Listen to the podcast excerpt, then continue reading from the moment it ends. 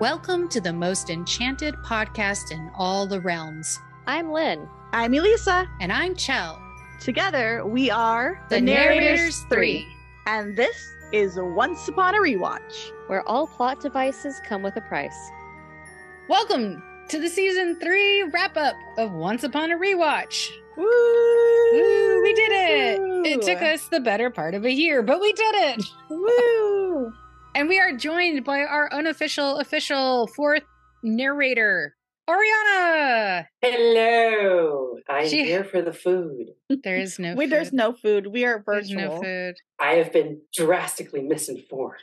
I mean, I've got a limoncello LaCroix, but I can't really share that with you. Right? Just pour it on the mic. No, I really like my mic. It's attached to my pink kitty cat headphones. It is. I have seen these kitty cat headphones. They're very nice. Ariana, how many episodes of Once Upon a Time have you officially seen? I have seen no episodes. How many episodes of Once Upon a Rewatch have you listened to? Every single one. Aw. Aw. Aw, I I'm love that you're our number one fan. Yes. no, Lynn's mom, Karen, is our number one fan. Hi, mom. She has actually seen Once Upon a Time. She has. Mhm. Yeah, she so she d- rage quit. Didn't we all at Yes. one point? Yes, yes, we did. I mean, ours wasn't a rage quit. Lynn and me, it was it was not with a bang. It was with a whimper because we just we fell behind towards the end of season five, like a few episodes from the end of season five, and then got spoilers for things that happened after that, and then we're just like. "Mm, Mm-hmm. maybe we don't catch up and it- it's not till now that we finally have plans to finish the show the the goal of this now is just to be able to get through the show. Like I'm stubborn and I really do want to I'm like I'm going to get through this. Yeah, because we're past the point that you stopped at this point. We are. Yeah, it's gonna be all new for you. It's not all gonna be a struggle. There are some some fun stuff. There is some fun Oh, stuff. so you want to try that again, babe? Yeah. Look at that. it's, It's Famous last words, right? There are some fun stuff coming. there are There there's some fun there stuff are some coming. fun stuff Yeah, no, there's there's good episodes. There's still good episodes to be had. I'm sure I'm sure there are. I'm sure there are. I am excited to finish it this time. But I am too. I'm actually I'm actually very curious how I'm going to take season 7. I have this like instinct in me that I might actually watch seven and be like, oh no, I like this. I think I might like seven. I don't know why. I have this. I have this. this I knew that there are going to be parts of 7 that I'm just going to be like absolutely the fuck not with, but that's like every season so far in Once Upon a Time. So, there But you go. Was that the one that's like it's like a soft reboot? Yes. Yeah, it's a soft Yes. reboot. It's a But soft is- reboot. They got I- rid of like 80% of the cast. but It's- also very queer, Mhm. which I'm excited about. Yeah. All right, should we dive into some of these questions? What worked for you this season? What didn't? Season three is is an interesting season for me. Neverland may be my favorite arc in the show, and the two part finale of season three are some of my favorite episodes. But overall, the Oz arc just doesn't live up to the seasons and stories that came before it. Looking at the Oz arc as a whole, it just doesn't feel complete. Storybrooke, the Enchanted Forest, Neverland, they all feel lived in. They all feel rich and wide and mysterious. Oz feels claustrophobic and empty. I want to know more. I wish we could have learned more. But Oz, as it is, seems to just be a vessel to bring Zelena into the mix. But the actual story of the second half of the season doesn't feel focused on Oz. It's focused on the aftermath of Neverland. It's a transition piece to get Emma and Henry back into Storybrooke. What did really work for me this season was both Emma's journey and Regina's journey. Neither story told for either of them was perfect, but for the most part, they made sense, and I enjoyed watching them. Emma reluctantly accepting a role as leader, dealing with her past as a lost girl, finding her family but still feeling lost, then realizing by the end of the season how much she needed the people who loved her and how she had been pushing them away. That it's scary to need people. But Emma faced that this season. And the two part finale was a beautiful culmination of that story. And then we get to see Regina's redemption path here. And it really works where it didn't work in season two. It's not full of grand gestures and backslides. It's not performative.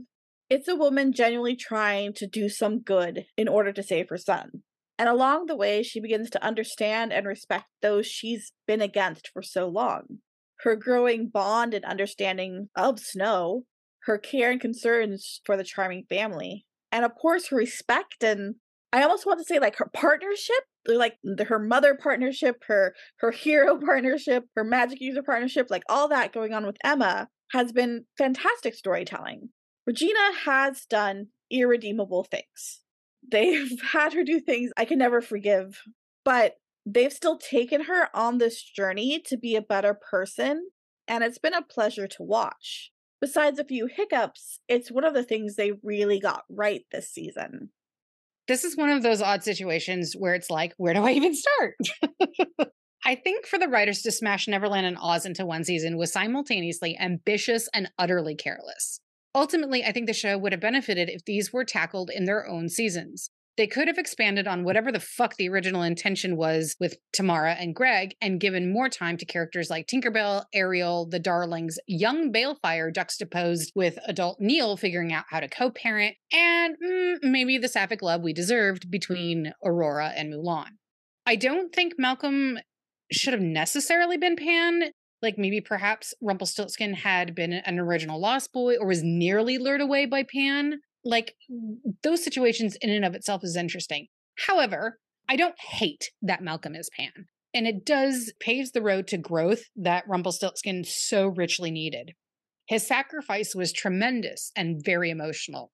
So, of course, everything goes tits up in 3B when the idiot writers walk it all back, and for no real good reason other than they lacked the confidence to create another villain that might not have captured the popularity of the fan favorite Rumpelstiltskin.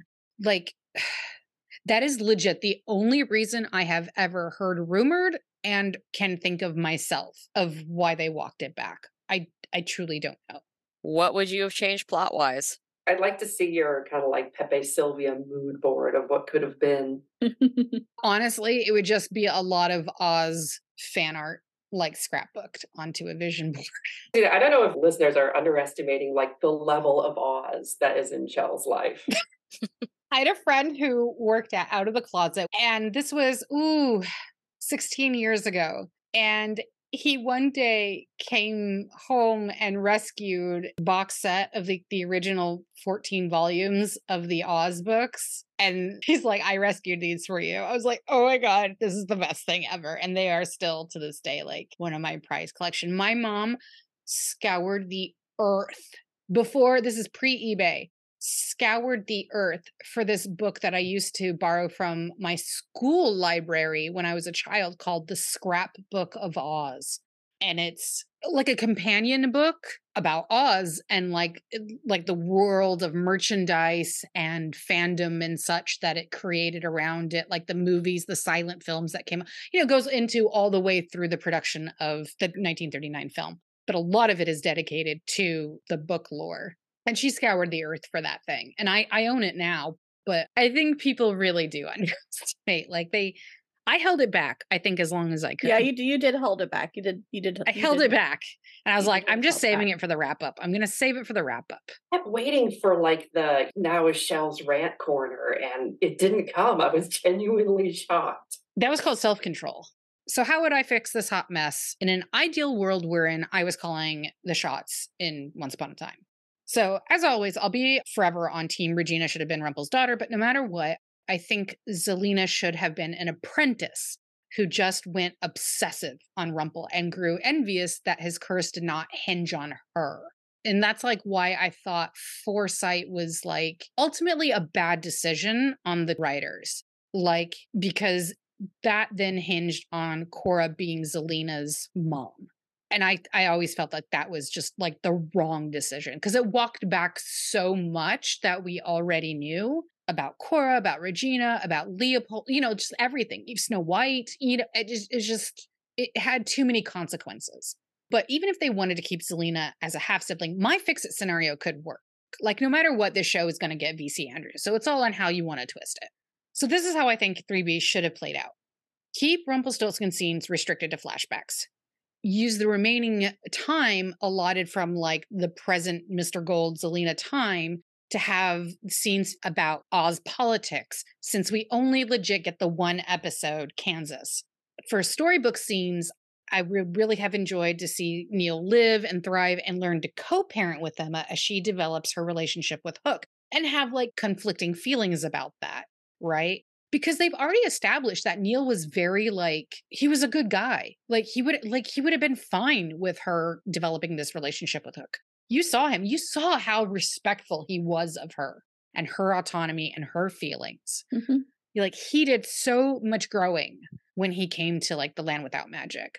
I also would have loved if Belle and Neal could find an identity and figure out life outside of their relationship with Rumpelstiltskin.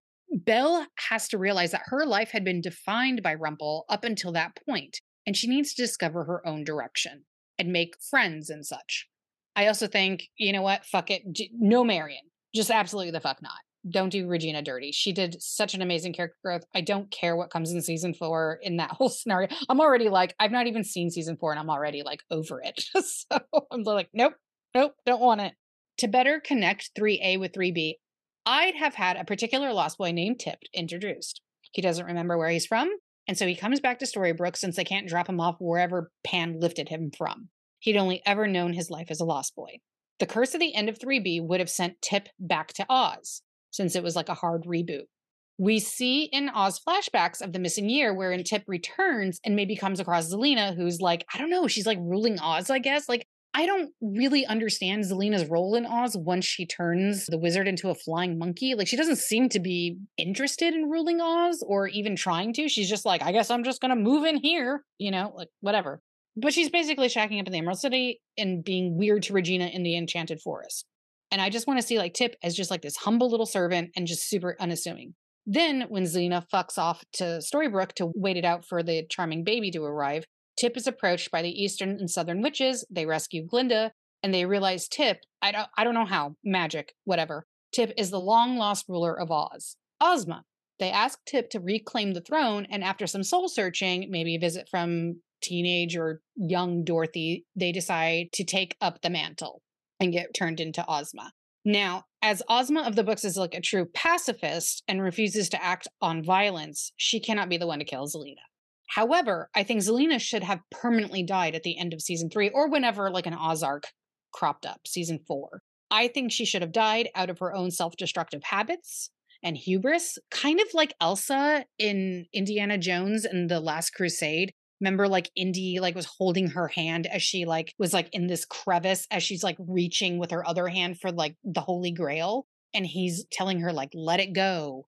So like even as Regina's half sister, that would have been a character defining moment for Regina, who can act kind of like the Indy figure, holding her hand on the literal or proverbial like crevice edge, whatever, showing her where life could have taken her had she not grown so much.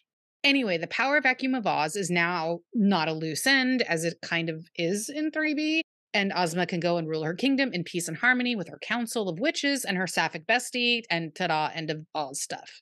And in lieu of being creepy with a hostage, Mr. Gold, who properly died, I think Zelena should have grabbed the Dark, Dark dagger when Belle and Neal were hunting for a way to bring Rumple back from the dead.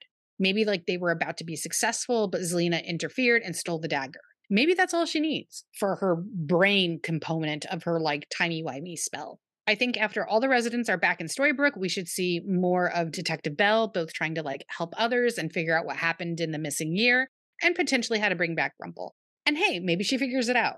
Like, if the Oz season was a full season after a full Neverland season, this would have been an excellent season finale surprise to bring Rumple back. After a lot of growth and change has happened to Neal and Belle outside of him, and his character growth is intact.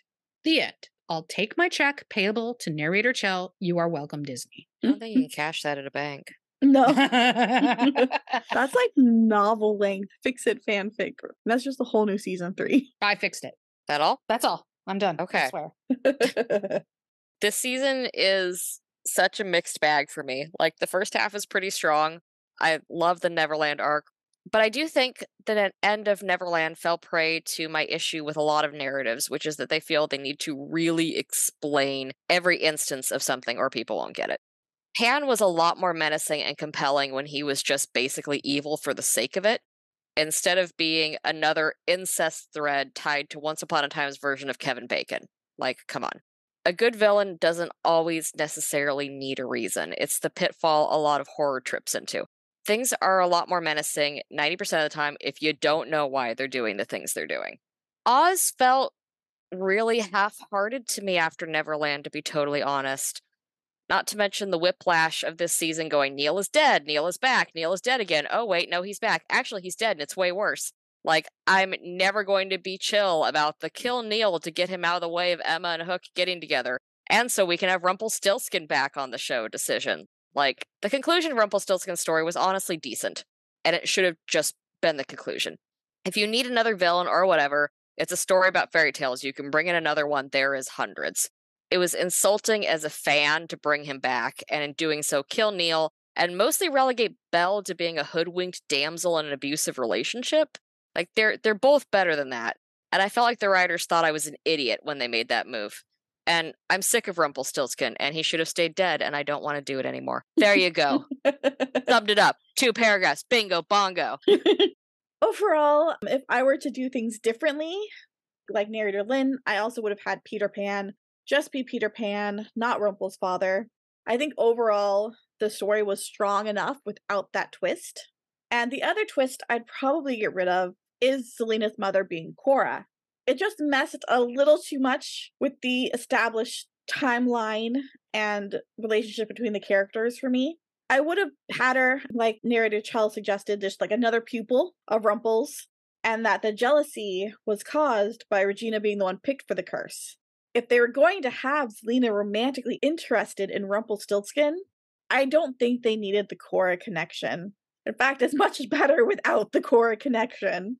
But alternately, if the writers were more interested in the storyline about Regina and Zelena as estranged sisters, then maybe it would have been better if they had Cora have an affair later on, which resulted in Zelena, a younger sister, being born and hidden away or something that would have had a less messy contradictions to the information that we have already been presented with in the Miller's Daughter last season.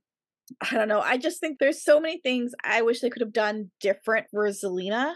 She had some sparks of some great villain moments mm-hmm. and and some small scenes that we where we saw her like with the witches of Oz, they had potential. Mm-hmm. I just wish they had made different choices for her as it stands now, especially since I have knowledge of future unforgivable events in future seasons, I'm just not a Zelena fan yet.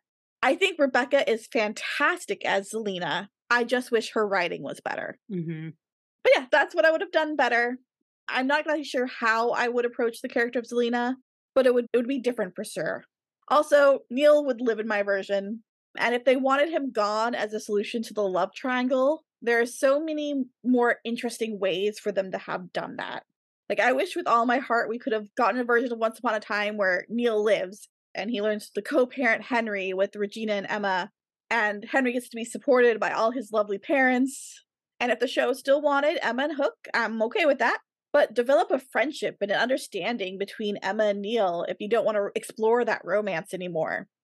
Like maybe, you know, a season or two down the line, Neal gets his own love story I'd have been really happy with that. And also, my general sentiment for this season and probably future seasons to come more Archie and more Ruby. There was not enough Archie and Ruby, and there can always be more Archie and Ruby. also, clearly more Wizard Gary. We didn't see enough of that guy. No, definitely not enough Wizard Gary. also, Mulan and Aurora would have been canon in my season three. Hell yeah. They can be OT3 of Philip. It works. I'm cool with it. I just there was so much buildup with Aurora and Mulan last season. I wish we could have seen where they would have gone. And speaking of ships, let's talk about what worked. I loved all the wonderful Snow and Charming moments this season. Didn't love Charming lying to Snow in Neverland, but after that, they had some really, really nice character beats this season. The season also gave us Emma and Killian and Regina and Robin, which my first time watching Once Upon a Time Alive, I was I was pretty invested in those ships. I remember my Emma shipping heart was torn because of Neal, but I also liked to turn Killian too, and I was like, oh no, love triangle. And like Richard, Regina and Robin, I had found that very sweet. Now on rewatch, I'm not I'm not mad at either ship. I'm still enjoying watching them. And I, I still think that both pairs have very cute moments. But gosh, I think if one thing this season really did make me a low key Swan Queen shipper. Like, I'm not ride or die, I'm not anti the canon ships or anything, but I think those two had mad chemistry, and romance would have felt like a natural development between these two, especially after the season we just had. I Oh, do. you said that last season too. did I? I think so. It could have. It could have been last season too. Maybe it's been longer. But this season, this season was really, especially Neverland. Yeah. Okay. These feel like two different seasons. Going home feels like a season finale. So I definitely get it. I had a conversation with Lynn too. She was just like, "Wait, Neverland was the season." I was like, "Yeah, Neverland is this season." I I believe we've talked about this in an earlier episode, but I do think if one of them were male, Emma and Regina is a ship this show would have explored. Mm-hmm. And I see why the Swan Queen shippers point to this season and go, but the evidence is right there because I see it too. You're not wrong. I, I see it too. Would now be a good time to point out that that's a ship I became very invested in as a viewer Yeah. of, yeah, of I not the show, but of your As a as a listener. as a listener, as a listener. Yeah, I've vicariously become very invested in Swan Queen. It's See, like- look at that. Very interesting. There's Very so- telling. Yeah, there's so much there. Yeah, I mean, I don't know how much of that is just, you know, you guys' uh, slips showing on that, or if I'm, you know, picking up what's actually in the show because there's no difference to me. But yeah, like eh, the romantic tension that I'm picking up is so much more on fire for Swan Queen than it is for pretty much any of the canon ships. I I'm I like, oh, Robin Hood, yeah, that's cute. And I, seriously, I, I do not care. I mean, I kind of agree on that last one, honestly. I try so hard. I cannot make myself give a shit about Robin Hood. I He's not I Tom really like Ellis. I He's don't Oh no. Oh, no. He's I not. like- you I, you get it. I'm on Team Lynn for this. I'm sorry, guys. No, I like- it's fine. It's fine. it's fine. it's Finally, someone agrees with me and doesn't treat me like trash for my opinions. We Thank you, Ariana. treat like Do trash. They're that. so Oh my mean to me, Ariana. Look at her. Look at oh, this. you poor dear. Look at this Miette motherfucker right here. You shame Miette. You shame narrator uh, Lynn for her dislike of not Tom Ellis. or jail Yeah. for the other narrators. Jail You for do. You do. Weekly. shame, for Weekly, you shame me. in some freak accident, if Sean Maguire listens to this, I just want him to know that I like you. I like Robin. I think you're a soft Robin. I, I enjoy it. I'm Sorry, Sean but like, at- at this point, the not Tom Ellis, it's like the Larry Hemsworth thing. It's just it doesn't matter if you're a good looking man. Oh, that's It, it not. doesn't help. No, that's rude. it is rude. It's true. No. Oh my god. He's such a nice guy. Okay, I will be honest. It's not just a Tom Ellis thing, and it's nothing wrong with the actor himself. I find the Robin Hood Regina romance inorganic. Okay.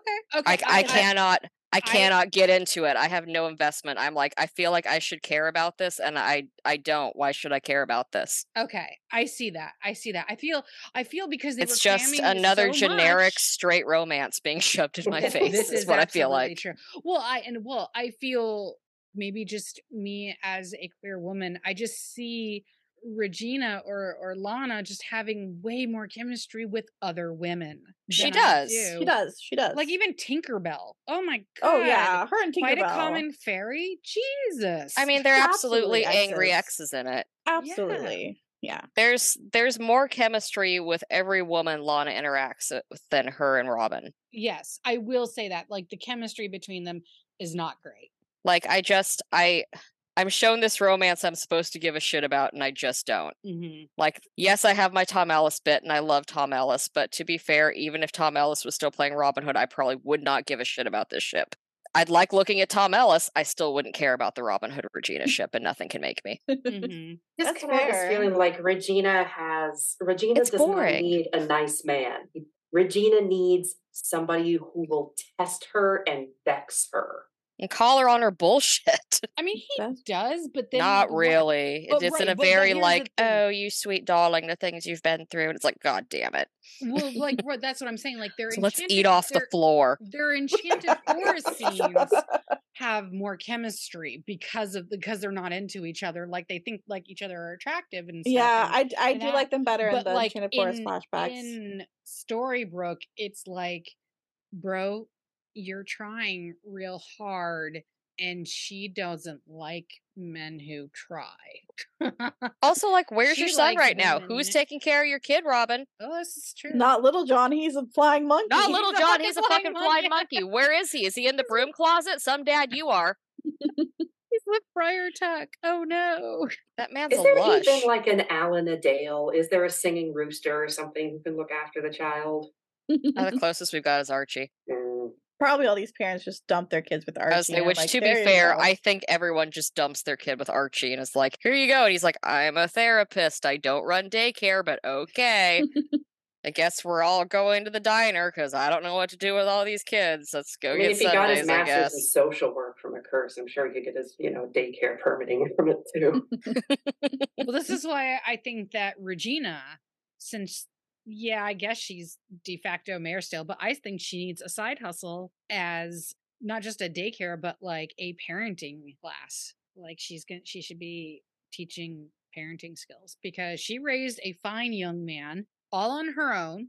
and Henry is have- best boy. and Henry is best boy. She has the shining example, and you have all these moms having their new babies, and you know you got like Aurora, you have Snow who didn't get to raise Emma, so this is technically her first time getting to be with baby.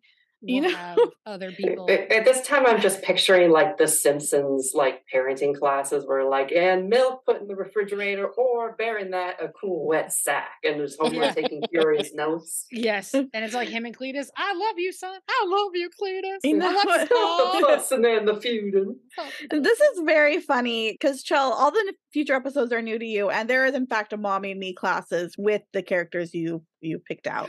Oh my God, does Regina run it? It's not Regina. Damn. It is a character we haven't seen in a while coming back though. Oh, okay, okay. Yeah.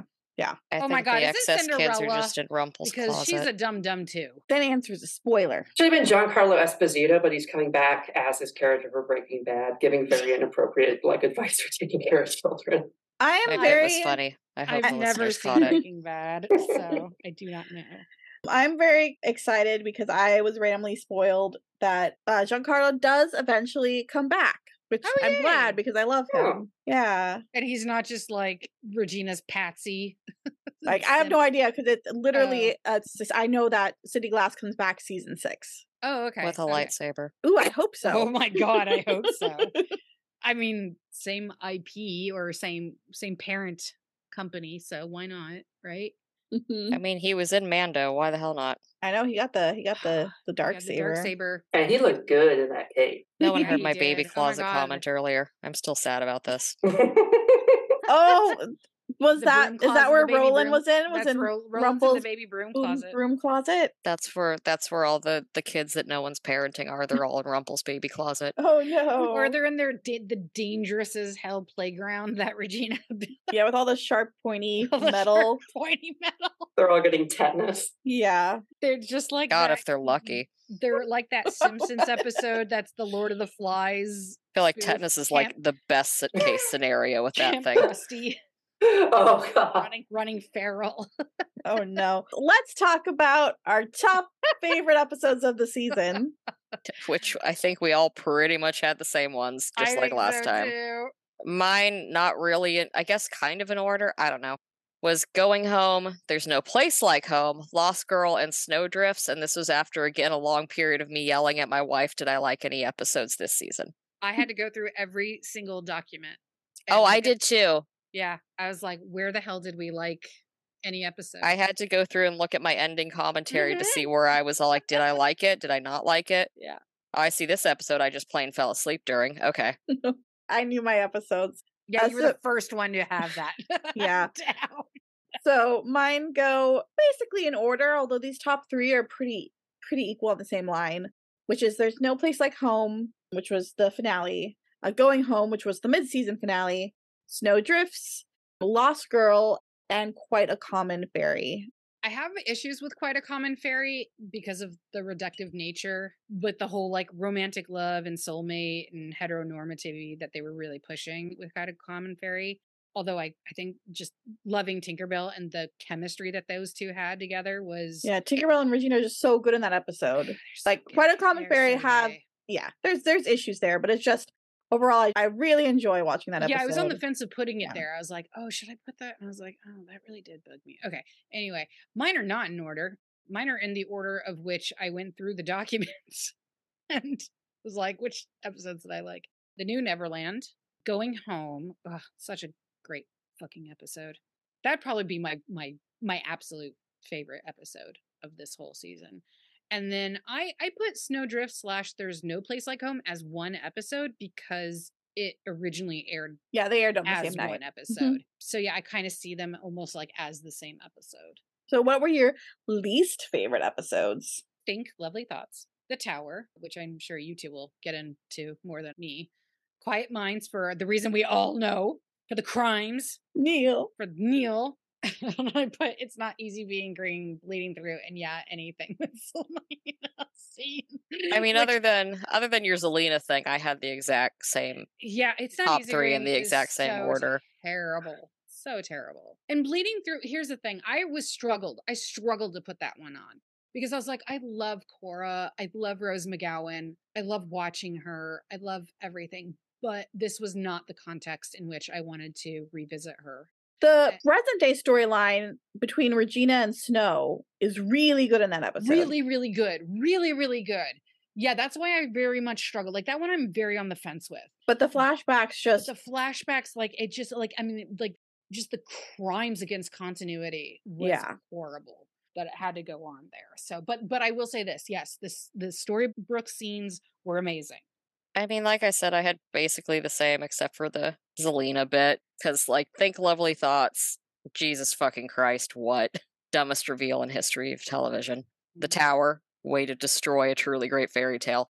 Quiet Minds, we're not going to talk about because I get too angry. Mhm. yeah. Mine is the tower, such wasted potential. Rapunzel was lovely, but I don't know what they were doing with the writing of that story. They made her Um, the tiny manticore from Adventure Time. They did. Her, His true prison is shame. her true her true prison was shame. Her and charming. My second one was probably it's not easy being green. There's some things I like in that episode, but it was just so jarring. Literally following Neal's death and then them just not addressing the weight of that that I felt they should have, and the fact that the best scene in that episode ended up on the cutting room floor. And then number three is Quiet Minds for the same reason. There's some really well acted scenes in it, but just the Rumple absorbing Neal and Neal dying and just and Lumiere. I don't know. The episode just did not work for me. Oh my god! I like that you had to throw in Lumiere. I mean, he was upsetting. yeah, that was my list. All right, next question. What were your favorite costumes of this season? My favorite dress this whole season was Belle's amazing lavender dress, and I have no idea if it returns, but man, I sure hope it does. I also really love Peter Pan's outfit. Definitely one of my favorite Peter Pan outfits of like all pans that I've ever seen. I think I actually like Robbie Kay's best, and then Jeremy Sumpter's of the 2003 film, probably his second. And then what we see briefly in Hook of Young Pan, probably his third. Hello. I mean you- eh, wow. You don't appreciate Robin Williams and little little green pants? I know. I'm like, this is grown up Peter Pan erasure because Robin Williams is adorable in that movie. yeah, great Oh legs. my god. He looked fine. He looked fine. Don't hate him. Jesus. Okay, stop that. Stop that. You guys are terrible. You guys are making me come, come out awful. Yeah, okay, fine. The Hook Peter Pan outfit, Thank you. regardless of who is wearing it. Well, just because it is the same outfit, it's just one's on a child and one's on a grown man. You know what? One, one, just up. bigger. Just bigger. I mean, I guess that's a good thing that it was bigger and that it wasn't like the Hulk pants thing. oh no. Oh no. They're like, here's your outfit, Peter. Hope it fits. Doesn't look likely. I don't All know. right. Work it out. I love Regina's divisive avant garde outfit from Lost Girl. Belle's jaunty prepster look from the New Neverland, which was like her little beret. Dream Emma's silver ball gown, ball, ball gown, Ball gown. ball Ball. Emma's silver ball gown in from the tower. Belle's Cogsworth outfit in Quiet Minds. Why do all the terrible episodes have really good outfits? Because Um, they have to have something going for them. yeah, really. Yeah.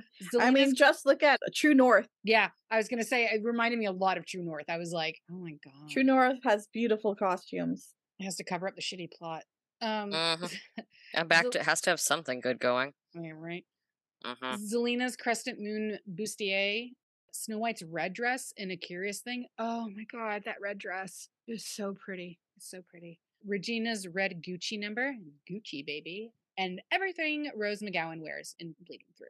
All of that. What about you, Lynn? I liked Emma's peasant outfit and snowdrifts because I love a good rent fair look. Basically anything Snow wears in the Enchanted Forest. Unpopular opinion, but I liked Dorothy's dress, but I'm also a cottagecore loser, so that kind of checks. I yeah, no, I, I swear with that. I need more gingham. Flashback Emma's cute little outfit with the ponytail when Neal breaks into the carnival for her. And I guess honorable shout out to how over the top Southern beauty queen Glinda was. She was great. She it was, so great. extra. I love it. Yeah. I don't know what the outfit actually was, but from when you described it, I basically was picturing Dolly Parton in Best Little Whorehouse in Texas. I mean, Yeah. honestly, design wise, it's not too far off. Yeah. Not Like, a not that little- fabulous, but Like a little more, I don't know, LeMay than Dolly would have Mm. had. Yeah, and floor length.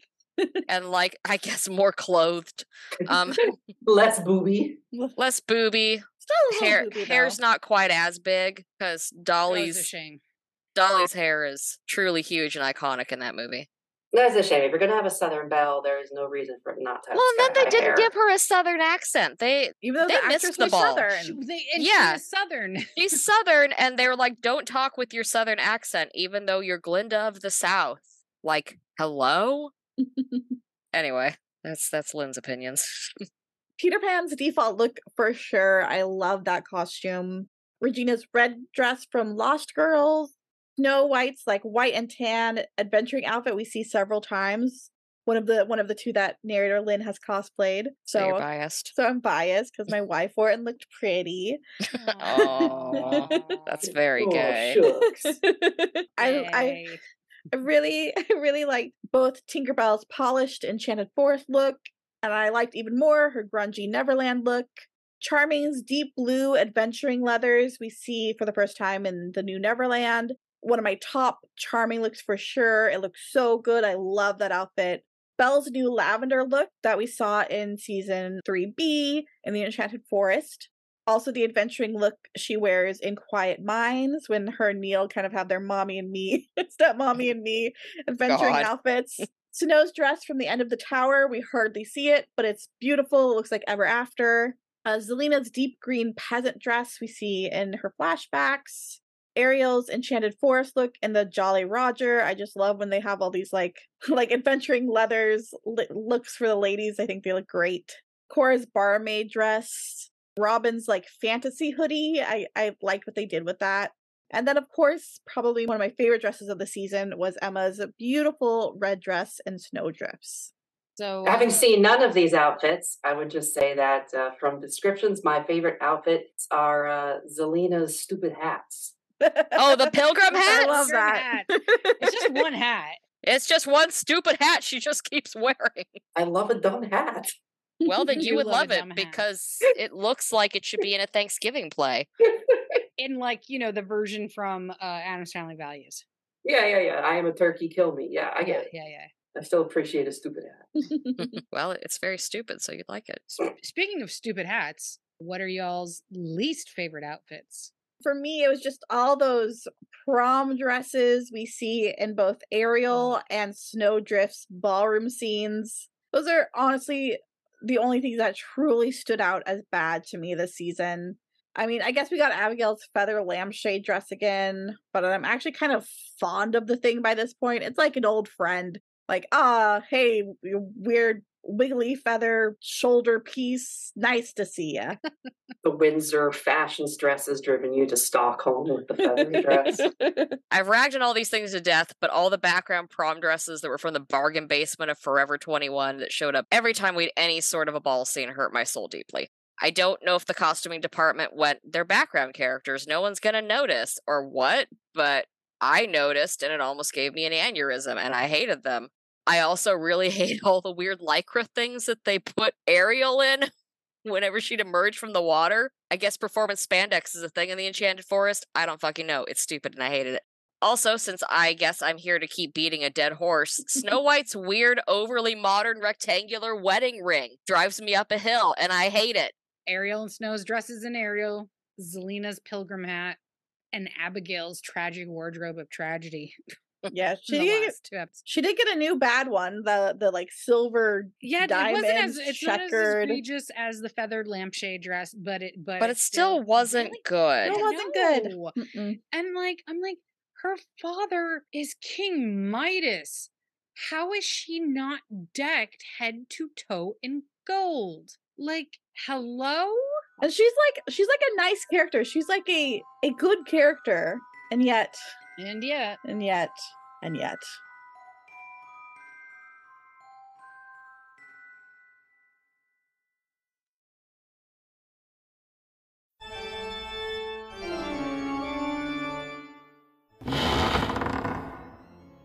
I'm Chell, and I've been leaving my window open since I was 11 years old in the hopes I would be given the dark gift. You can find me blasting the bodacious soundtrack to The Lost Boys and laughing at memes taking a bite out of the Vampire Chronicles. I'm Tori, and I've been hoping to run into a vampire since I was 12. But like, one I can befriend, not one who will kill me. You can find me reading almost any book with a vampire in it and being angry about the final seasons of Buffy the Vampire Slayer. Vampires have ruined our lives. That's why we're making a podcast about it. Our podcast discusses vampire books, movies, TV shows, tropes, folklore, and more. If it's about the Fanged Undead, we want to talk about it. So tune in to Vampires Ruin My Life, available wherever you find podcasts.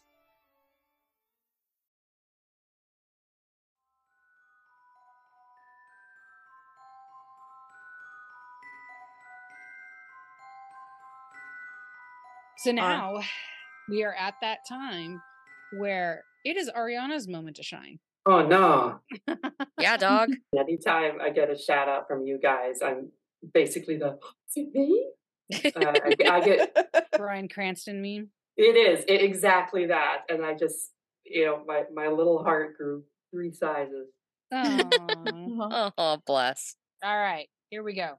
Ariana, based Yes. purely, all these questions are obviously based purely on listening to the podcast, Since you have not seen the show. Nary a single episode. which is awesome. Who is your favorite character? so favorite major character, it's got to be Regina. Wow. Yeah. Um. That that surprises me, to be honest. Who did you think it was going to be? Honestly, Yeah, I'm some- like curious. Hook, like or somebody, like somebody foppish, you know, because I, you're Oh, just, okay. you're just. See, no, that's why I he know your isn't. brand. That's why he isn't because he does not live up to my expectations.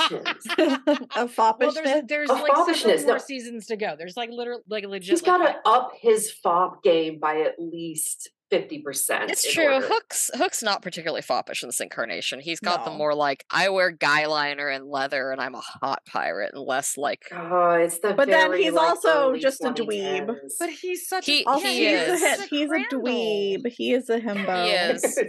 That's why I do like him, but it's just I'm sorry. For me, the definitive hook got to be from you know Mary Martin's Peter Pan. It's got to be you know full on white face powder, big old Cavalier wig, beauty mark. It's got to be Cyril Ritchard. Nobody else can top that. I'm sorry. Yeah. I mean, what I get that because yeah. I mean my favorite's Dustin Hoffman. So Appropriately foppish. yeah, like which I'm also I'm also on the foppy hook. Mhm, Smee mhm. comes and helps him take off his wig and unbuckle his shoes. Don't try to stop me, Smee. Please try to stop me. Please, don't, Smee, stop, Smee. May Why are you not stop stopping me, you not Smee? For the stopping love of God, Smee. so what draws you to Regina? Regina, I mean, I love a messy bitch. I love a character who Yeah. This is the messiest of bitches. I don't know i- if you know, I I cannot remember. I know Chell has it, but I don't remember if you if you two have seen Venture Brothers. But Regina's got kind of like the mighty monarch level of villain failure, which I Yeah. just find Yeah, okay. I had yeah. never thought of that, but yeah. What is it? Venture I- Brothers? Venture Brothers? Oh, right. I've never seen that. So the monarch is the arch villain character, but who builds his entire identity about being in opposition to the hero, and he's really actually not that concerned with the villainy that he does, as long as he's opposing the hero. Is Emma her doctor girlfriend? I mean, I would appreciate that. I, I, I don't think Jennifer Morrison has that deep of a voice, but I, I mean, I think she could if she tried.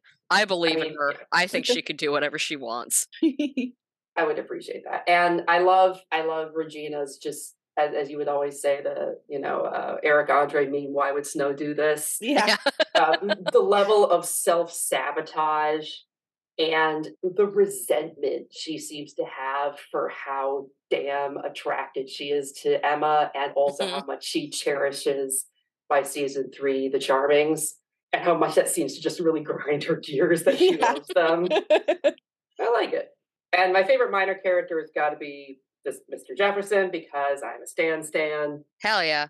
Okay, so who is your least favorite character then? That's a tie between the Blue Fairy and Granny. Granny sucks. Yeah, that's, these, That's the those are- those correct are choice. excellent- those are correct answers. Let me tell you. I mean, I hate a, a slut shaming old nag Yeah. who does not want anyone to have a good time and who seems to have a monopoly on the hospitality industry in this tiny town. And I think if the food's got to be terrible, I just I I I know the food's bad. And Well, it's she like said the secret is that her her lasagnas are frozen. Yeah. That's why Regina always She's a brings her hack. own. I want Gordon Ramsay to show up there and just mercilessly destroy that woman. Also, God, she's so not do the I. one cooking either. It's uh, it's the unfortunately uncredited guy. Oh yeah, he's in a lot of episodes. He just doesn't. He's Yeah. on the credits. Yeah. The line cook doesn't get credits. He's the No. head- he- he's he's Very the main cook. Poor guy. I mean, mean, figures, right? the sad thing about Granny is that she could have been a great character because it's But like she's not. She's, a she's battle axe. granny. She's got her crossbow with her everywhere. That's cool, but Right, like you, you just would want it to be like a nanny Ogg kind of person, you know, somebody just really cool, and instead you just get stone cold bummer. And and Blue Fairy, I hate just because uh, she just comes across as very fascist in a Mhm, lot of she ways, Mhm. and you can do the Blue Fairy so many cool ways. I mean, I I just watched the Del Toro's Pinocchio, and that Blue Fairy was amazing. You know, there's so many cool things you can do, and to just make her the embodiment of the status quo and privilege is just irritating. Random side note, but feel like Dimensions 20 Never After campaign is kind of giving us what we want from the Blue Fairy here because it, it is straight up positioning her kind of kind of in a villainous role. Yeah. Yeah. Uh, the fact that And she it's it's all about the framing, right? Like if the show framed the Blue Fairy as a villain, that's fine, you know. Mhm. Do you guys see that um the School of Good and Evil on Netflix? It, No, but It I want middling. to. It looks aesthetic. the aesthetic is on point. It is all about Charlize Theron in those sharp, sharp suits. I mean, do I, I really mean- need anything else? That is really all you need. It sustained me through about two hours, honestly. It really my only quibble on the cast is that they have Michelle Yeoh and she's just completely wasted. She doesn't really get to do anything. oh. Well, that's And- criminal. and that's a crime. That is a huge crime.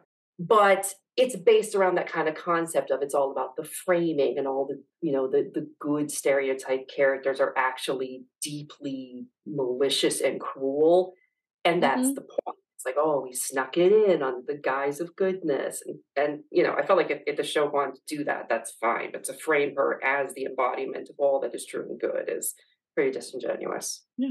So which villain did you like the best thus far? Peter Pan. I, I love an evil Pan as a way of doing the character. I love an evil child. Give give those creepy kids from the village, you know, run for their money. Yeah, love it. And the thematically, I think works really well with the themes of fatherhood and childhood and you know lost childhood lost girls lost boys like it's just tied in it's not just that it's a good villain he's a good villain but it's tied in very well to the theming of the show and of the heroes and of their arc runner-up's got to be Cora. that's based purely on aesthetics I have not seen the show, but you tell me Rose McGowan is in a bustier, and she know, is. Oh, That's that's gonna sell it. Yeah, she's, she's a very hot villain. And then I mean, Mhm. then we have Barbara Hershey Ah, as Mhm. well. And she's Supernova MILF. I yeah, Mhm. exactly. I'm like, yes, I accept this transition. So- we can all be so lucky. Yeah. So, Ariana, which plot point surprised you the most? Recently, that would have to be the Elsa and Chekhov's jug. Um, I was really proud of that. I was really proud of Chekhov's urn. I mean, it's fair. That's kind of out of fucking nowhere when it happens. Ugh, I mean, yeah, yeah, and with the way you're describing it, could have been picturing Ozma, God damn it. The, the, the Mickey Mouse going, this will be important later.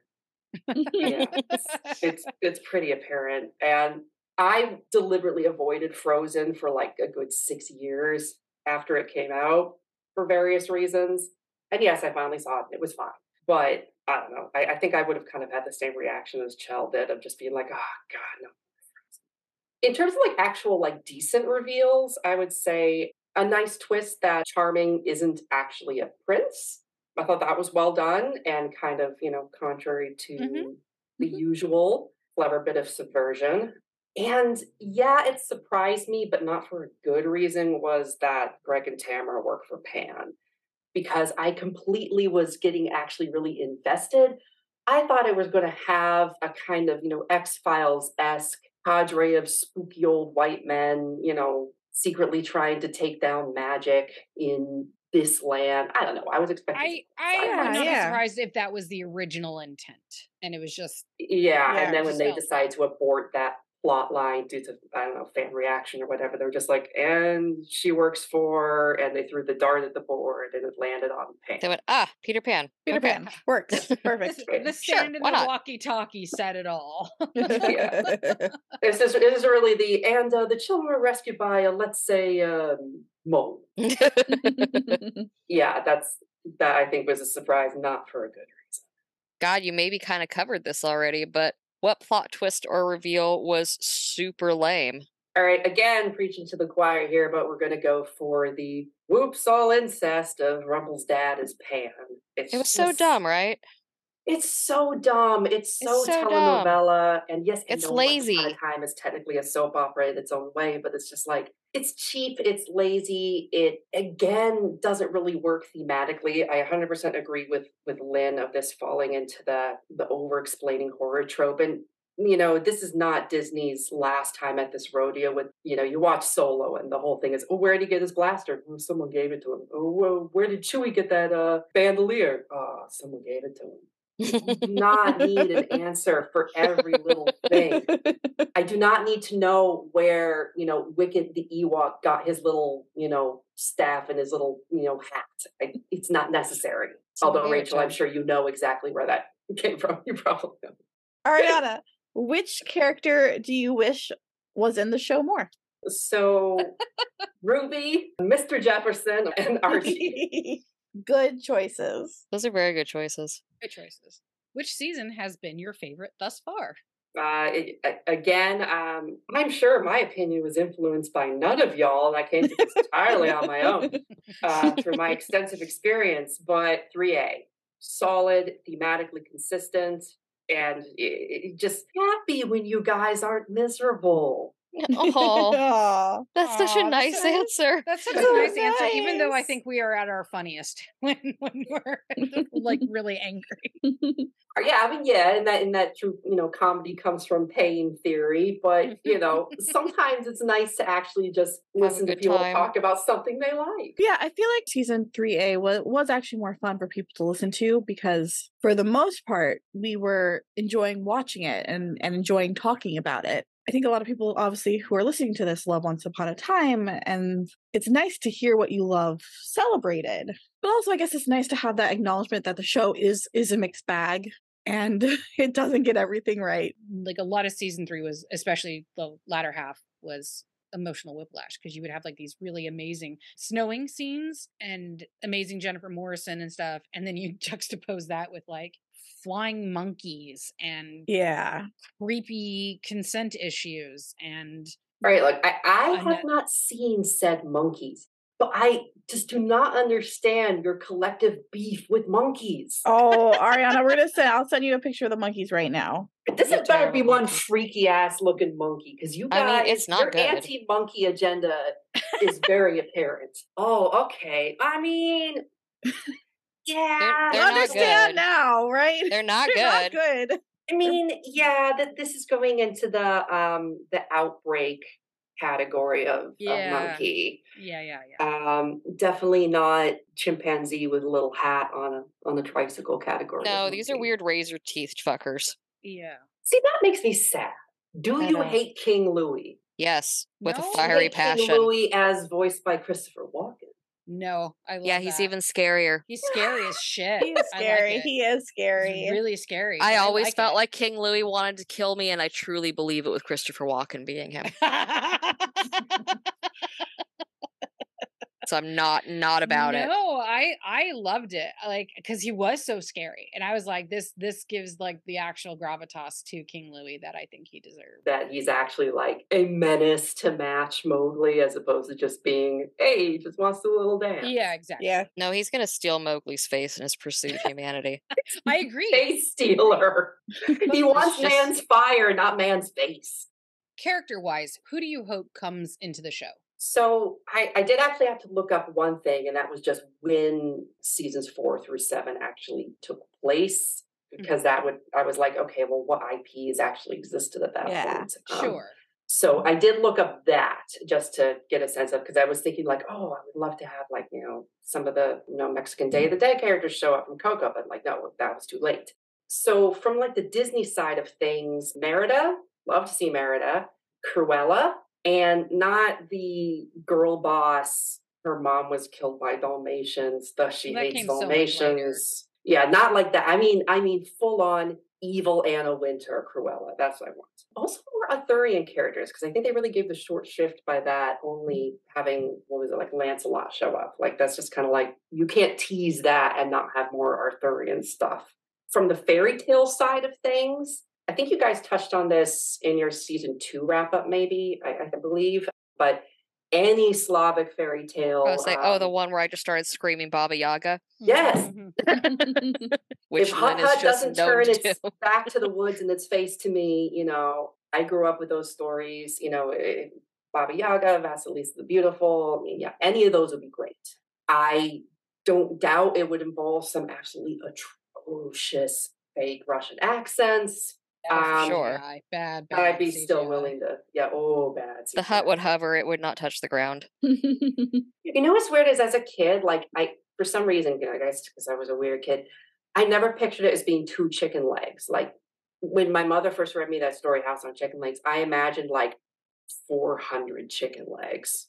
I do I not mean, know why I imagined Ooh. this. It's definitely creepy, right? I was gonna say that that creepy, makes it a lot more horrific, honestly. So I actually can understand why, as a kid, it's like, here's this scary thing. It's got chicken legs, and you're like, a million chicken legs, you say, oh yeah, yeah. And this thing scuttled like in my imaginings, it scuttled like a little I- like a centipede. centipede. I think- yeah. I think in some iterations it is more than two chicken legs. I mean, more legs is a pretty quick. Sh- more legs and eyeballs where there shouldn't be are the the you know. Easy, It's a quick shortcut to things being creepier. Is being Yeah. like, yeah. here's a thing it should only have X amount of. Give it another one, and it's like, no. Oh, yes.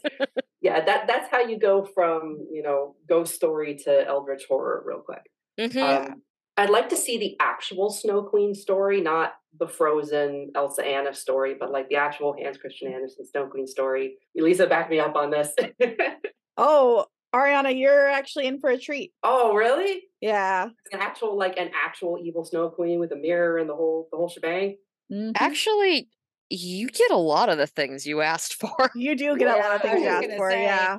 I Yeah. think, I think you're gonna get uh, Santa's gonna come early for you. I mean, Sorry, spoiler, no Baba Yaga, and you and I can both be heartbroken about that, and- And or happy because we didn't have to watch Once Upon a Time ruin her. Yeah, that's what I Yeah. was. I was like, so oh, mixed still- bag because on the one hand I'm like I always want Baba Yaga, but then I also think it'd be like the Matrix, and I'd just be like, not like this, Not love boots.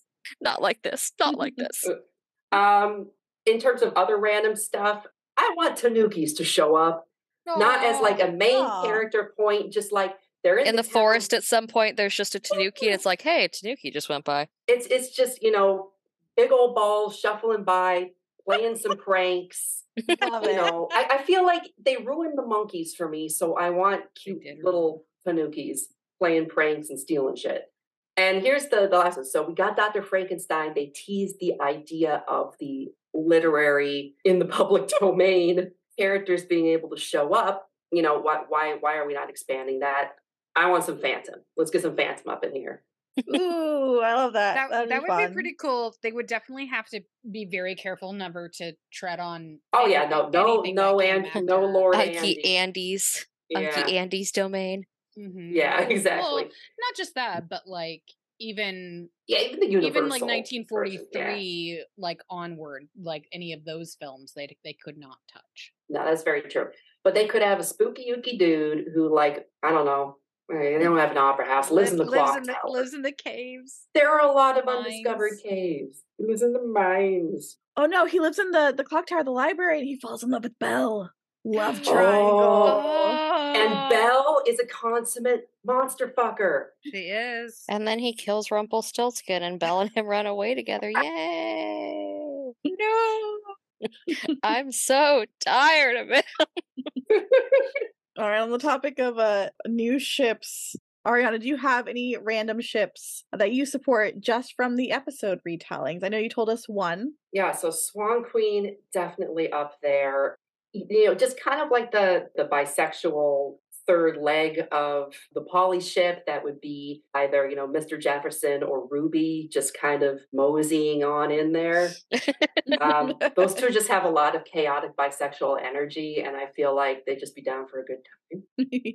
And with that being said, also, yeah, the uh, Sleeping Warrior Himbo or whatever the the poly ship name is for that. They're so good. I think it's sweet that you include Philip, Yeah, because we. Well, I mean, because I wouldn't. I think it's just that the fact that they have it established that Aurora and Philip are true love. So you don't want to like mess with that, but maybe I their do, true love was though. just missing. I do want to mess all with it, though. I It'd do want also to be mess with fine it, if though. he was just dead. You know, you can have more than one true love. Yeah. Which is, you know, how season two went. He was It's dead in the the it's the Frozen thing. Get the the fiance out of the way. And Yeah, then if they back. hadn't like had a panicked case of the no gays, you know, then Yeah. I- they should have kept Philip dead. yes, I think they did have a. I think I actually do believe that the showrunners meant to go one direction, and some. then they got studio notes. Yeah, yeah. Then yeah, Disney mucky mucks. I mean had- Mulan's had actress panic. Jamie Chung said it was a stupid ass move, and she was pulling for Aurora, Yeah, and she was like, Where "I is full." Jamie Chung. Like the last thing I she she did a bit part in Lovecraft Country where she played the um I don't know, but I hope she's happy. demon, and I was like so excited to see her, and I was like, shit, What is she doing these days? I hope she's getting worse. She's a very talented actress. Um, I'm looking it up right now. Um, she was in a movie called The Misfits in 2021, Hmm. and then yeah, and then Lovecraft Country in 2020. I'm still mad to get a season two. So mad. Oh, there's another thing that I think they should put in. It straddles the boundary between fairy tales and the literary in the public domain canon. But I think would make an amazing Halloween episode. Not like a season long plot, just a Halloween episode. Goblin Market. Oh, Okay. yeah, that'd be cool. Yeah, just some real spooky stuff. Maybe like it's Henry and he takes his baby uncle. Baby uncle. his baby uncle, you know, and then, you know, has to rescue him from horrible disease or something. But yeah, I don't know. Like, I just think there needs to be some really weird, creepy, spooky atmosphere. yeah. As far as I know, they don't really lean too hard in the spookums department. No, like they're like, Yeah. oh, that witch might eat you, and that's like, Yeah, that's kind of like as but then she doesn't. So okay. I'm a slut for horror, and it's not that I think everything has to be a Giallo film, but I would like a little bit. But of it could be. But here, But but here's could the thing: we're deal- we're talking about fairy tales. Yes, It's a little not spooky out of makes sense. place. It's not out of place to have the No, because fairy tales are horrifying. That's another thing. There seems to be, other than the apple, which causes a sleeping sickness, there's a huge gap of don't eat things. Like, I don't know. Like, it, it seems like there should be a lot more of you eat the thing and something terrible happens to you. You get trapped in a realm of spooky mystery, you know? Yeah, like w- Yeah. there's the throwaway Hansel and Gretel episode, and that's kind of it. Yeah.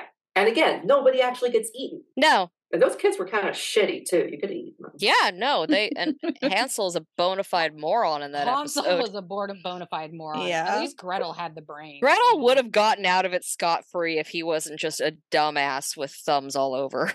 But you cannot eat I me. don't know, I'm just full he of eats chocolate. food. he eats that fey food. Right? Damn Don't Hooter. eat the fey food. Don't eat the fey food. Based on only the knowledge you have from our podcast and listening to us, what are your theories and predictions for the next season? All right, so strap in. I'm ready. I'm so ready, excited. so You ready. ready? All right. So, are you sitting comfortably, children? Yes, I have a cat. Then in I'll lap and begin. Everything. All right. So, Elsa freezes the entire town for ransom until they agree to help her find her sister. So she's in like full villain mode here. Problem is, nobody knows where the sister is. Mr. Gold, meanwhile, is getting super murdery and he kills off a minor character. Quite frankly, I don't care who, but he pins it on Belle's dad because he's still got the revenge boner for him. Anna is actually in the land with magic. She's trapped in a matching jug. Uh, somehow that one got left behind. August returns. He's a ventriloquist dummy puppeted by a traveling salesman. That traveling salesman is actually the Wizard of Oz in the land without magic because I was very unhappy with, you know, just being like, uh, he's dead and nobody cares. He tells horrible knock knock jokes and is basically trapped in a semi-sentient form and desperate and suffering and he desperately wants to be released but you know nobody really cares. Um, regina fears that she is regressing uh, without a compelling villain to hate on because she is only happy when she's hating. Uh, so she starts trying to win over baby neil and i kind of am imagining this sort of like dustin hoffman in hook. He's like you know oh i'll win the children um, and she means home, it in Jack. a positive in a positive way, but it's also kind of creepy. Like she gets him like little villain outfits. It's really cute. Uh, she also takes up Tae Bo boxing.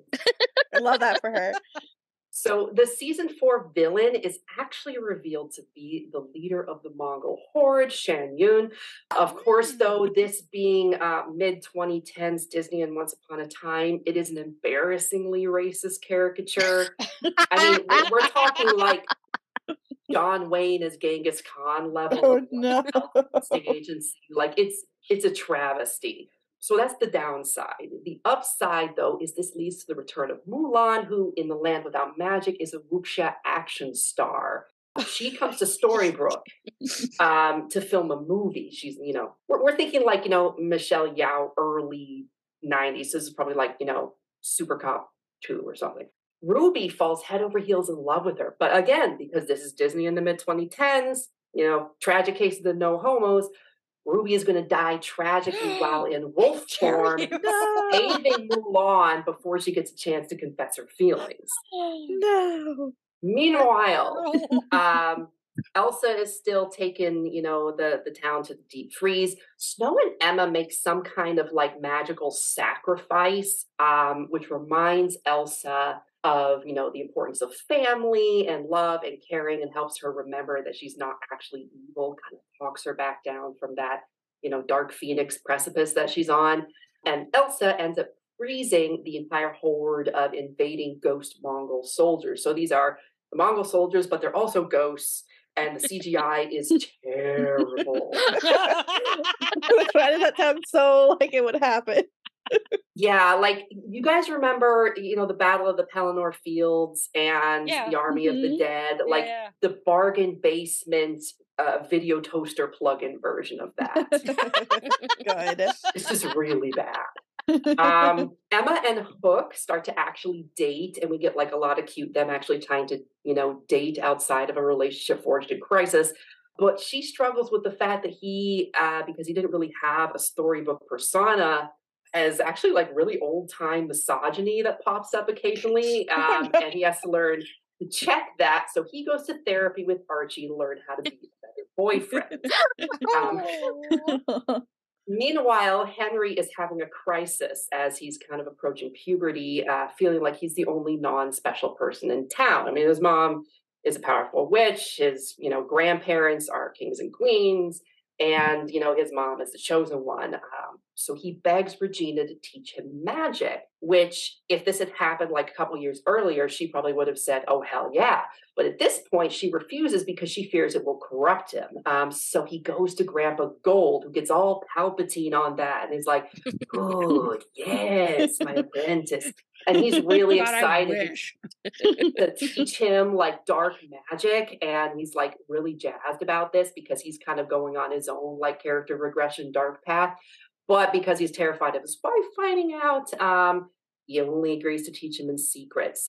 And uh that's all i got for uh, season four if the kitsowitzes need my paypal i'm happy to supply it Yay! Yay. Amazing. That was fantastic. Except for Ruby dying. I did I did not enjoy that. I mean, honestly, there was multiple beats in there that I'm like, that really would not be out of place in Once Upon a Time, and Oh, I would have not No, have been no. surprised if No, that there was were, there were an actual plot point. there were some where I was like, I think that might actually kind of happen. Like, you know, obviously I don't know for certain, but that tracks. That sounds really familiar. Like, if it was one of the seasons I had not actually watched and I was told that was the summary of it, I'd be like, well, that's bonkers, but also kind of on par. he goes it's not out of character No, no, it's weird, but not the weirdest thing I've seen on Once Upon a Time. So, eh. Honestly, if you said all of that and then you said, yeah, and also the magic mirror is actually a genie that King Leopold found while wandering the beach aimlessly and he was suckered into assisting the queen in committing regicide. yeah i mean at this i really it's do not any wackier than that. Fanon Yeah. is stranger than canon. yeah, oh yeah. All right, are we gonna do a spoiler zone this episode or not? Because Because um, you and me are the only ones who really know what's going on after no, this. I say, I say we should probably pass on it.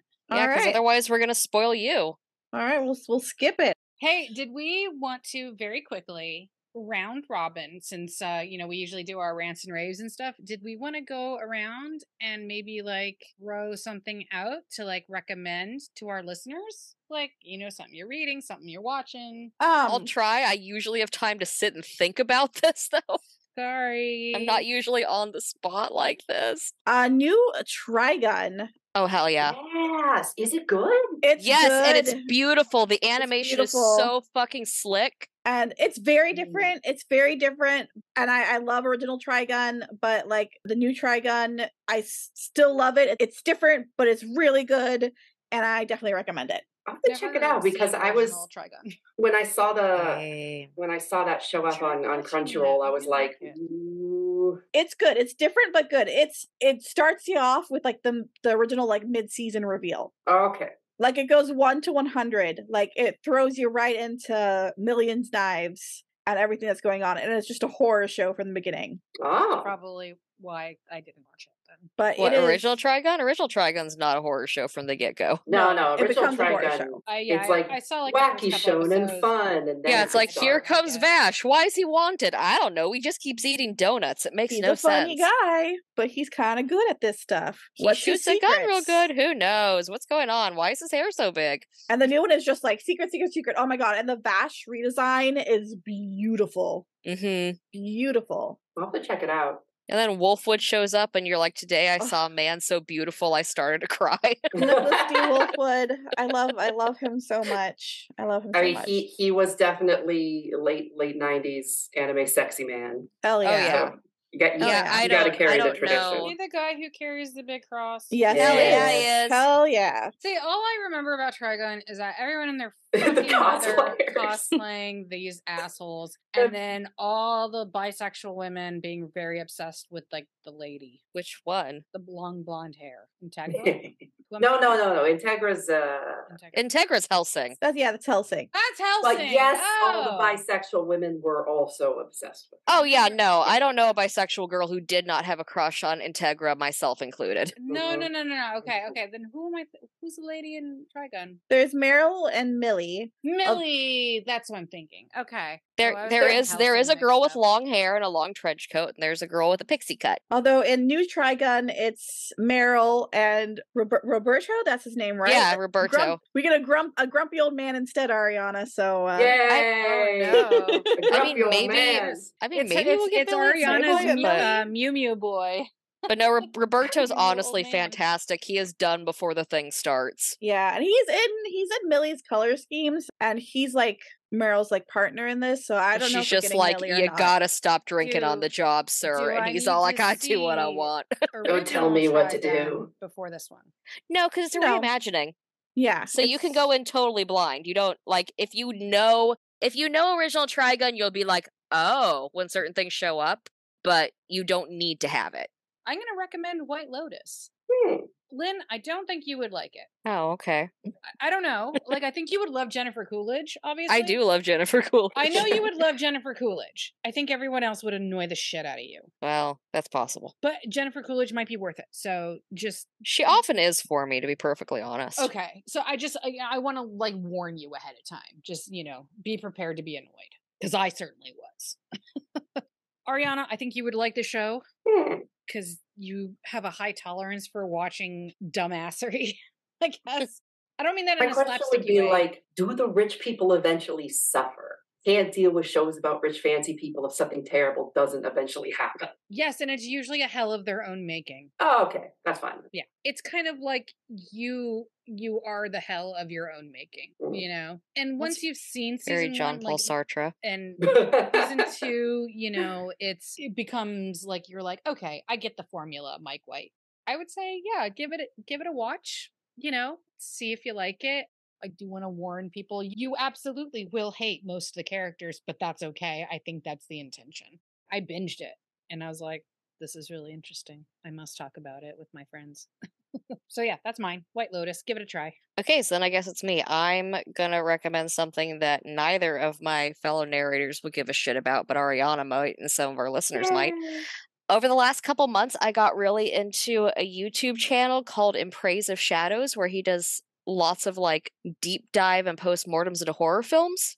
Mm. And he has a reoccurring one called Anatomy of a Franchise, where he'll just examine like multi part horror series like the Hellraiser franchise and the Halloween franchise and like chart like where how they got where they were and what went wrong in places and stuff like that.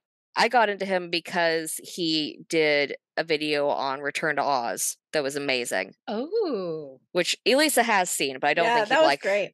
I don't Yeah, think wanna she'd like that. his other stuff though, because the rest Mm. is all horror film stuff. Whereas Return But- to Oz is only horror adjacent. I think I have seen um something from him. I think he did The Shining, maybe. The name does sound Uh, very name familiar. so it may have shown up yeah, in like I my I'm my pretty rec sure I've had a friend send me like a like a link to his. It's like one of his things. It's also possible that you saw it on like the recommendations when you were sitting for our cats. Oh, maybe. But I actually thought you specifically, Ariana, because I thought his Anatomy of a Franchise and Hellraiser was very interesting. And I know you like Hellraiser. oh, that I will check out because Hellraiser falls into my category of it's great, it's bad and stupid, and it's bad and caused me intense psychological harm. Yeah. All three. I, I think you I think you'd like and it's it's long form, it's a couple hours long. It's Ooh. I think you specifically would like his deep dive on Hellraiser. The Cool. Halloween one is also very good. But yeah, that's that's what I got. I bring the spookies because that's what I do. Can I give a recommendation? Yes. Yeah. to people who have absolutely no interest in my opinion whatsoever as I have invested the time and love in winning their trust. Do But it anyway, man. I'll do it anyways. I mean, bad. you wrote a beautiful season four for them, so Yeah. I know if they don't trust your opinion after that season four, there's no helping them.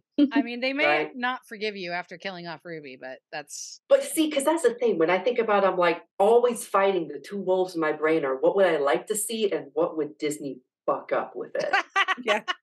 and what I would like to see is Ruby Mulan love, and what Disney would do with it is, oh no, gays, and you know somebody has to die horribly.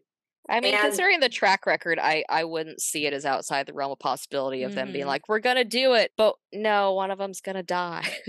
like, And also die as a wolf, which is actually going to be just like a husky with bad CGI, and it's just going to be horribly disappointing. oh a husky that you go Lay down, Maggie.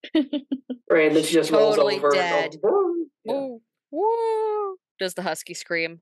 Yeah. That's what they like to do. They're like, whoa, and you're like, no, no bath. Whoa. Can you tell I had huskies growing up? yeah, it's the song of their people. It is. Anyway, I'm so sorry. What is your recommendation? Yeah, so okay, um, like I guess the the generic recommendation, which y'all are watching anyways, is to say if you haven't done Last of Us, watch Last of Us. Hell It's so good. So good. Very I, Um, st- I still have to watch episode four. So episode three, I, I told you all this already, but they start playing Max Richter's in the Nature of Daylight, and Cries. oh, it, it is the short Niagara circuit. Falls, and Frankie Angel, Niagara Falls. It does it. It does it, man. Like they ugh. that and and probably like Philip Glass's soundtrack to the hours are like my short circuit to Sad Town, and it's it's amazing. Um, you know that my poor little meow meows are always sad, wet cat old men. So yeah, episode three was right on my alley, and also Pedro Pascal is also kind of a sad, wet cat of a middle-aged man. He's the sad Um, dad. Oh yeah, he has cornered that sad Sad dad, dad. market. Yeah, for a and- and man with no children, he does it really well. Right? He's the internet's daddy. He knows it. He knows what he's doing. Yeah, because you've seen you've seen that interview, right? Where it's like, who's more of a daddy, you or Oscar Isaac? And he's like, me. I know he actually has He kids, has but me. children, not your daddy. Yeah. But I'm more daddy. I don't care that he actually has children. But my actual recommendation that I think would be things people haven't watched would be Dark on Netflix. It's Oh, done. So they won't cancel it because it already finished. Yes, I know I've been tooting this horn up for like a month, but it's because nobody else watches it. It's in German. It's a German language production. I don't even know if they have a dub version. You gotta watch it in subtitles anyways. And it's like you cram so much Schopenhauer, existentialist, feudalism, fatalism, depression into three seasons, and then pack the show full of sad men who cry in the rain. It's amazing. It's amazing. It's it's got time travel. It's got this baby has everything. it's got it's got 12 monkeys esque loops. It's got nuclear power plants. It's got lesbian girl bosses. It's got women with fantastic 80s haircuts. It's got Nena on the soundtrack. You know, you you honestly can't go wrong. It does not have George Washington or Dracula, but it's got everything else. It's amazing. Please it watch spooky? it because it is atmospheric and moody Okay. It's like a cross between a weird ass time travel sci-fi story and a murder procedural. In that, like the creators of the show were actually like, I want to do a murder procedural, and then the everyone was like, I want to do a weird time travel story, and then they just kind of smushed them. Then they just kick Um, fight. well, like the the creators are like a spouse duo, I think. Like the Mhm. director is the guy and the writer's the girl, I think. But it's just like I, I described it to Chell, and she was like, "Oh, this is so you. It's so you. It's not even funny." I'm like, well, I'm predictable. Yeah, it's it's just German depression in a box, but it's a lovely box. I mean, I I, like tons of stuff that's sad as shit, so I'm not judging you. Oh, oh, it'd be sad. I mean, I just listen to Phoebe Bridgers all day long, so Okay, yeah, that'll that'll do it. That'll do it. so I'm like, I'm I'm picking up what you're putting down. You're picking you're picking up the despair of man is free to do what he wills, but he's not free to will what he wills. It's all about being trapped by the narrative. All right. Once upon a rewatch, we'll return with Once Upon a Time in Wonderland on Sunday, February 25th, 2023. That's right. Before we dive into season four, we are going to take a slight detour over to Wonderland. We will be doing a bit of a speed run through these episodes, tackling around three episodes of the show per podcast episode since we don't want to make you wait too long until season four begins. But with certain characters on our horizons, we think it's time to finally visit Wonderland. Next time on Once Upon a Rewatch, after the apparent death of her true love, Cyrus, Alice returns home to Victorian England, where she is placed in an asylum, in no way infringing on other works that already existed.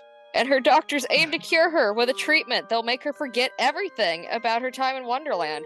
However, she is rescued by the Knave of Hearts and the White Rabbit and brought back to Wonderland to save her love, Cyrus, who's spotted alive. Cyrus. Cyrus! You know, Cyrus. Yeah, Cyrus. You know, from up the road. Cyrus. It's Cyrus from TV. You know. it's Cyrus. He's a bloke about town. Talk fairy tales with us on anchor.fm slash once upon a rewatch. Tweet us at Once Upon Rewatch. Participate in episodic polls on Instagram at Once Upon Rewatch.